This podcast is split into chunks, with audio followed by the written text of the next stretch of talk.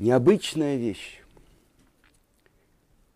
Пересказать книжку моего учителя, которая называется «Чтобы ты остался евреем».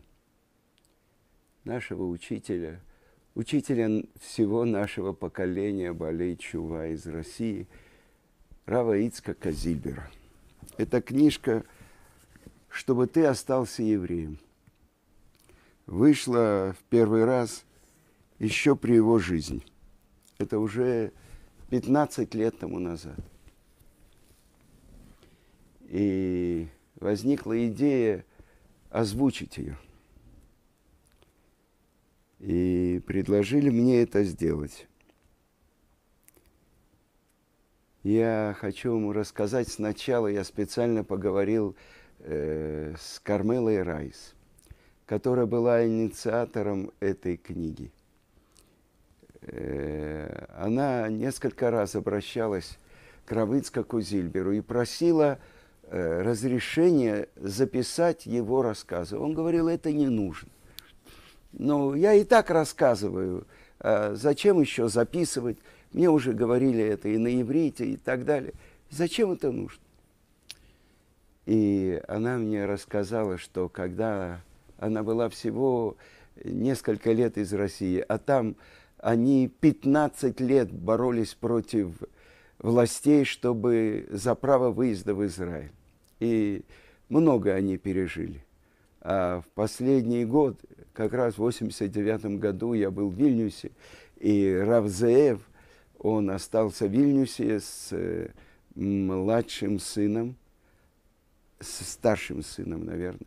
А она с одним из сыновей поехала в Америку и выступала везде, Э, с просьбой помочь ее мужу выехать, помочь их семье выехать из Израиля.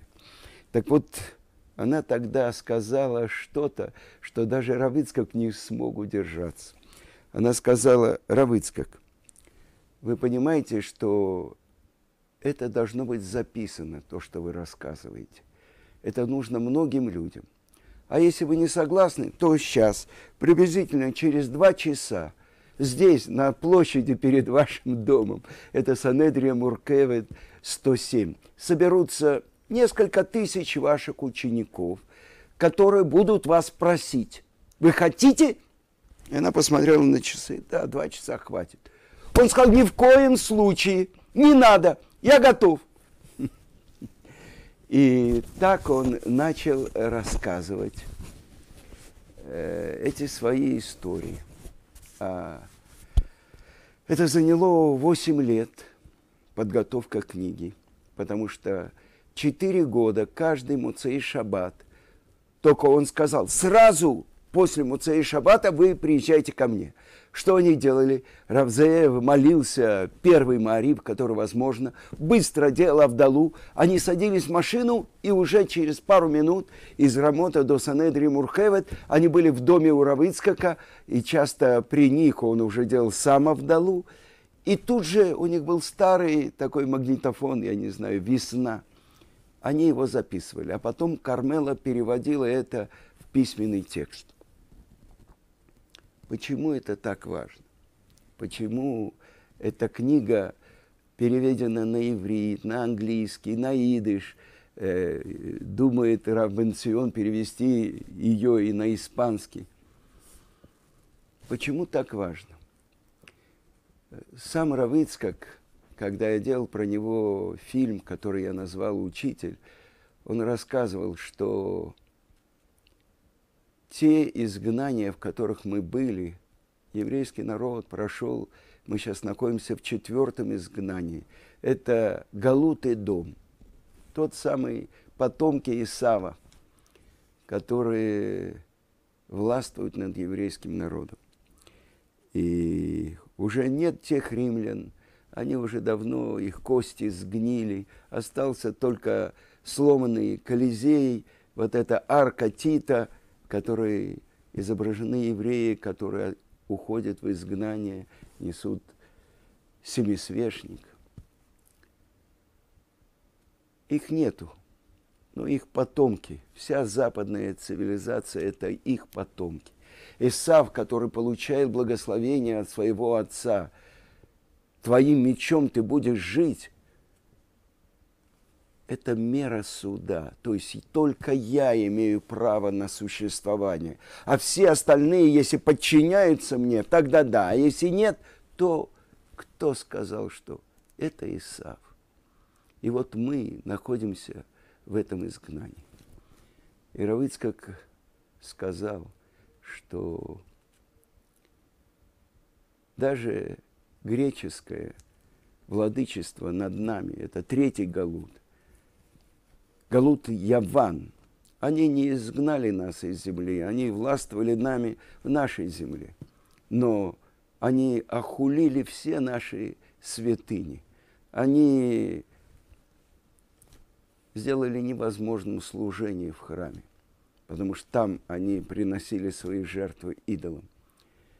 И Равыцкак говорил, да, осталась горстка верующих евреев. Э, Матитьяу бен Йоханан, Коэн Гадоль, и его пять сыновей и ближайшие родственники, 13 человек, они подняли восстание против могучей армии греков и победили и очистили храм.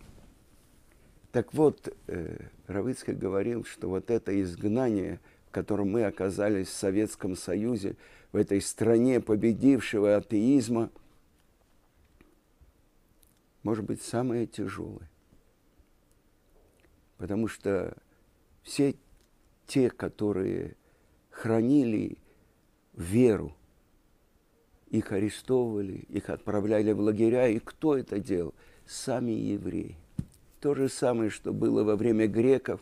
Вот эти митьявним, объегреченные, они предавали своих братьев, они их убивали. Это то, что делала Евсекция, известная еврейская секция Коминтерна, которая преследовала раввинов, преследовала Моэлей, преследовала шойхетов и, главное, меламедов, те, которые передавали веру, учили детей – Помните, во всех э, книжных магазинах главный плакат, который был «Религия – опиум для народа» Карл Маркс. Так вот, Равицкак в фильме, который мы делали, он сказал, что почему это одно из самых тяжелых наших изгнаний, потому что сама вера наша была под запретом. И это то, что он делал всю свою жизнь. Это книга про тех, кто не смирились, про тех, кто сохранили свою веру и передавали эту веру в стране победившего атеизма. Преподавать Тору, соблюдать заповеди – это было запрещено. Так вот, в этой книге Равыцкак делится, рассказывает про тех святых евреев, которые, несмотря на это, продолжали сами учить Тору и передавали ее своим детям. Немногие решались. Были многие, которые сами тайно соблюдали, но дети их ничего не знали, были пионерами, комсомольцами и так далее. Это то, что когда мы приехали, мы, которые выросли в чужом плену, мы, это на иврите называется тинок шенежба, ребенок, который вырос в плену других народов родной язык. Мы в букваре составляли буквы русского языка. Стихи, которые мы учили, это были русские поэты. День торжественного принятия в пионеры. Красный галстук, а это звездочка с кудрявым мальчиком. Октябрята а потом комсомольский билет. Страна победившего атеизма. Это то, что Равыцкак говорил, что если бы послали ангелов в эту самую страну победившего атеизма, и они бы прошли вот эти революцию, гражданскую войну, гонение, а после этого поставили бы этих э, русских, советских евреев рядом с этими ангелами, то ангелы бы выглядели гораздо хуже, чем эти русские евреи, которые выдержали, которые пронесли, и даже те, которые передали эту веру своим детям, а были те, у которых были свои ученики – Эту книгу Равыцкак начинает с того, что первые фразы «Я никогда не собирался писать воспоминания». Считал, что это некрасиво самому себя расписывать.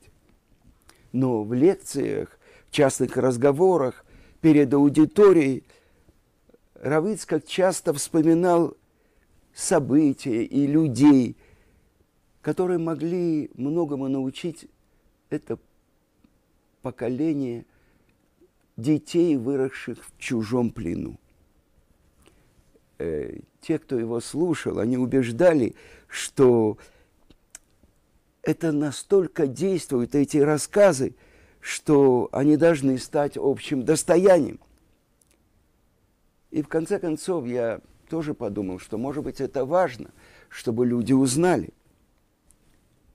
Но здесь он открывает тайну – как получилось, что Равыцкак начал рассказывать и про себя, про то, что с ним происходило в лагере, э, то, что происходило на свободе, как он всю жизнь был учителем математики, астрономии, и даже в субботу приходил в школу, но, конечно, не писал, соблюдал все заповеди, как он молился, как он надевал тфилин – как получилось, что он начал рассказывать. И когда впервые его жена, Рабанит Гита, услышала, что он рассказывает о себе, э, она спросила, Ицкак, что с тобой? И это то, что он приехал в Израиль в 1972 году. И в том же году он и еще два новых репатрианта, которые даже в России соблюдали заповеди, э, Хинух Ацмаи – это особенная система э, религиозного воспитания, э, которая существует в Израиле, и в основе которой стояли великие еврейские мудрецы. Один из них – это Хазуныш. Так вот, а эта организация устраивала благотворительный э, ужин в Америке. Это то, что называется динер – приходят богатые евреи, кушают, слушают лекции и дают пожертвования. Так вот, позвали его и еще двух репатриантов, что и для них нужны такие школы, хинух ацмаи, то есть особенные религиозные школы, не государственно религиозные, где все подчинено э, интересам государства, а именно особенно ацмаи, самостоятельно. И вот он приехал в Америку. И я согласился. А в Америке жил э, его двоюродный брат Равпинхас Тайц. И вот как-то он спросил у Равыцкака, ты хочешь встретиться с одним из умнейших людей в мире? И привел его к Ицкаку Гутнеру, великий мудрец наших поколений. Э, Равыцкак приводит доказательство, что он один из великих мудрецов поколения, потому что его ученик Гаон Рамойши Шапира э, – это показатель, кто твой ученик, я скажу, кто ты. А Гаон Рамойши Шапира обладал знанием всей Торы. Когда он два года тому назад ушел – один из, э, один, один из э, великих руководителей израильской ешивы, одной из самых особенных ешив, он сказал, что он знал всю Тору на углубленном уровне. Можно было спросить его любую часть Торы. И он это знал. Имеется в виду глубокое постижение Талмуда. Но кроме этого, он своими уроками, своими лекциями поднял все поколение, наше поколение, на постижение сокровенных тайн Торы. Так вот, он сказал, что Равицкак был учителем, одним из двух учителей Гаона Равмойша Шапира, а вторым его учителем был Машгиах Ешивы Поневиш, великий Равлияу Деслер. Его книга Михтав Мейлияу переведена, я не знаю, на все языки. Это основы работы человека над своими качествами. Так вот, Равицкака привели к Равицкаку Гутнеру, и вот я зашел к Равину на 10 минут, а пробыл, наверное, около часа, может быть, 40 минут. И эта встреча изменила всю мою жизнь. И изменила главное – мое поведение. Равгутнера интересовало, как я мог вырастить своих детей. У Равыцкака был сын и три дочери. Воспитать их в Советском Союзе верующими евреями. И я рассказал ему про то, что было. И... Но я боялся говорить, хорошо ли это я сижу в гостях у великого равина и болтаю о себе. Я извинился и сказал, извините, Рэби, я, наверное, лишнее говорю. А он воскликнул, поверьте мне, если бы я не стыдился, я бы плакал и плакал. Вы должны рассказывать все эти истории – всем. Рассказывайте и рассказывайте. И Равыцкак сказал, с тех пор я начал рассказывать. Я хочу привести вам когда, одну историю. Когда я выдавал замуж свою старшую дочь, а я тогда учился в Колеле для болей Чува у Гаона Рамыши Шапира. И, естественно, я хотел, чтобы он поставил хупу у моей дочери. И вдруг он увидел Рабыцкак. И он сказал, Цви, дай мне, пожалуйста, разреши, чтобы я почтил Равыцкака, чтобы он провел хупу для твоей дочери. Я говорю, то, что Рав говорит, я делаю. И он подошел к Равыцкаку и сказал, я уже составил ктубу, а, обряд проведите вы. И Равыцкак все делал то, что нужно. И после того, как прошла хупа через несколько дней. Свадьба была очень веселой и радостной. Такие два великих мудреца э, участвовали в ней. Я спросил у Равыцкака, Равыцкак, что вы подумали, когда Гаон Рамойши Шапира сказал вам провести хупу? А Равыцкак мне сказал, ломи сорвим ле гадоль, запрещено э, как бы возражать великому в Торе. Рав хочет его почтить, а он делает из уважения к тому, что говорит великий в Торе. Вы понимаете? Так вот, когда Рав Гутнер сказал Равыцкаку, ты должен об этом рассказывать. Если бы не этот Рав, я бы никогда никому ничего не рассказывал. Раньше я же молчал.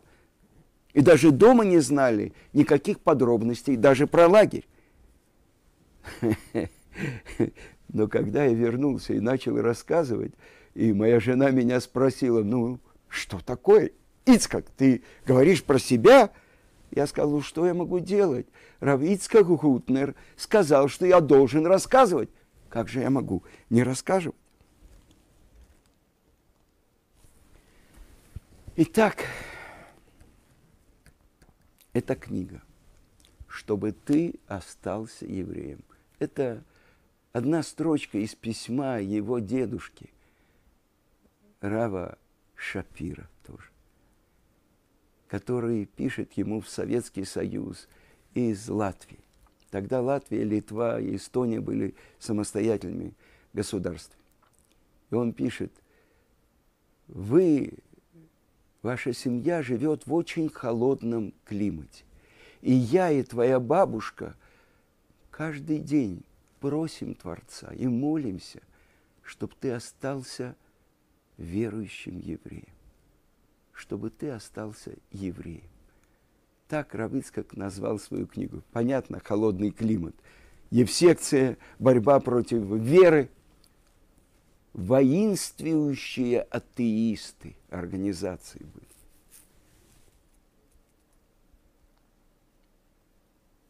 Главное то, что в этой книге Равицкак как бы рассказывает про других людей, как они сохранились, как они хранили Тору. Когда мы слышим, что какой-то человек кого-то хвалит, через это мы понимаем, что для него высшая ценность. Скажи, кого ты хвалишь, я скажу, кто ты. Один человек говорит, вот этот миллионер, он столько заработал. Ну, понятно, он хочет быть богатым евреем. А этот говорит, этот человек такой знающий еврей. Он знает всю Тору. Понятно, что это он ценит больше всего.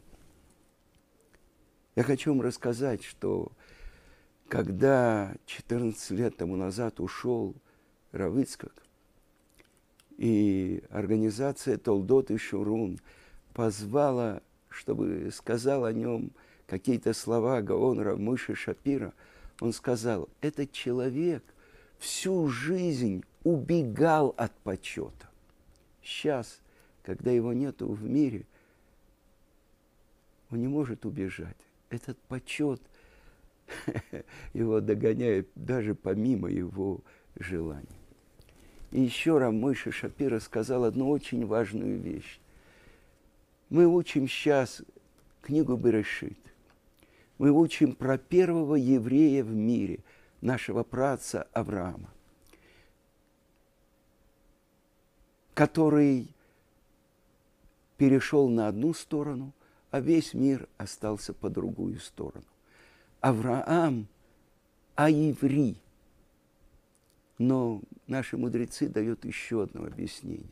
Весь мир поклонялся идолам, а он искал и нашел и служил только одному Творцу. И то, что сказал Рамыша Шапира.